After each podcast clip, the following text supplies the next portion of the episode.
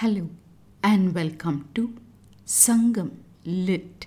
This is Nandini Karki, and in this episode, we perceive striking similes and subtle metaphors as portrayed in Sangam literary work Puranaanooru 342, penned by the poet Arisil Kizhaar.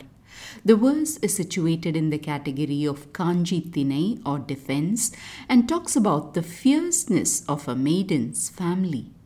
காண காக்கை களிச்சிறகு ஏய்க்கும் மயிலை கண்ணி பெருந்தோள் குருமகள் ஏனோர் மகள் கொள் இவள் எனவிது புற்று என்னொடு வினவும் வெண்வேல் நெடுந்தகை.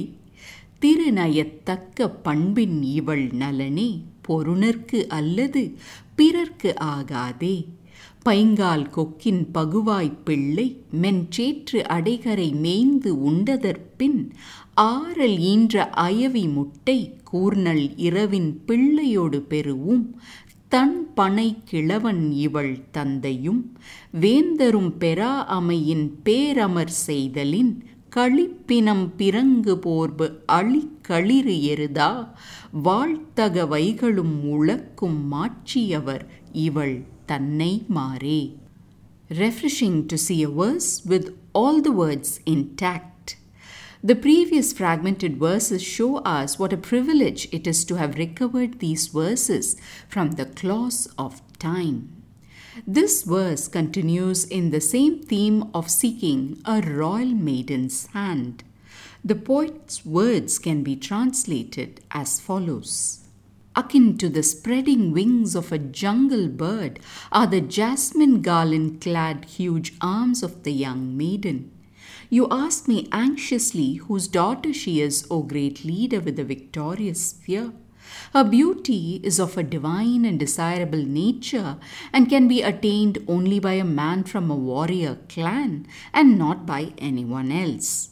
The young one of a green legged stork with an open mouth, after grazing through the soft sands of the shore and feeding thither, then gets the eggs of eels akin to mustard seeds and sharp fine shrimps and shrimplets. Such is the cool and moist farmland town ruled by this girl's father. As great kings unable to attain her waged war on her father, her esteemed brothers flashed their swords and threshed the battlefield every day, wielding their elephants as oxen upon those heaps of corpses many. Time to delve into the nuances. The poet begins in a dashing style with a simile, talking about how the thick arms of the maiden, adorned with jasmine garlands, look like the spread out wings of a forest bird. The Tamil term he uses is Gana Kakkai, and though the word Kakkai refers to a crow in contemporary times, it's not a jungle crow that this poet is referring to, but a great hornbill, a stunning bird found in the Western Ghats, although in deteriorating numbers today. If you pause for a moment and look up a picture of a great hornbill with its wings opened out in full glory, you will see the aptness of this poet's comparison. He sees the black and white pattern on the hornbill's wings in the white strands of jasmine adorning the black shoulders of this Sangam maiden. Returning from this awe inspiring connection, we see the poet now repeating a question that a young man asked him about this very girl, wondering whose daughter she was. It should be noted that the poet addresses this man asking the question as a respected leader who holds a spear of victory. Then he goes on to say that the maiden's splendid beauty can only be claimed by someone from a warrior clan and not by anyone else. Then the poet seems to journey elsewhere, for he starts talking about a stork's young one grazing intently on the shores and finding fish thither. Even after having that satisfying meal, it keeps getting more from its mother bird in the form of eel eggs, shrimps, and shrimplets. The poet seemingly talks about this scene only to describe the fertile lands ruled by that maiden's father. However, we can infer that the content life of that stock chick reveals the protected and pampered state of this lady in question.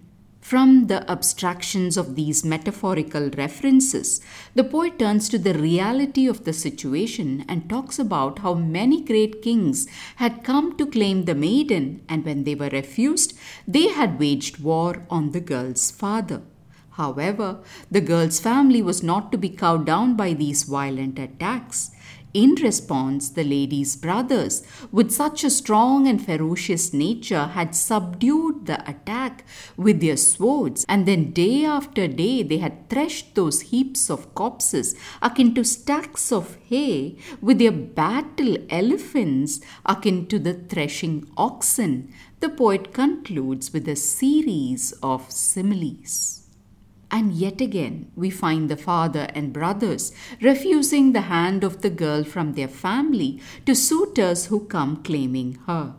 Reverting back to the image of the spread out wings of the hornbill in the beginning of the verse, although such a picture of freedom and flight is evoked, it's clear that's not the reality of the girl's situation, for she has nowhere to fly to as she is held within her golden cage by her family.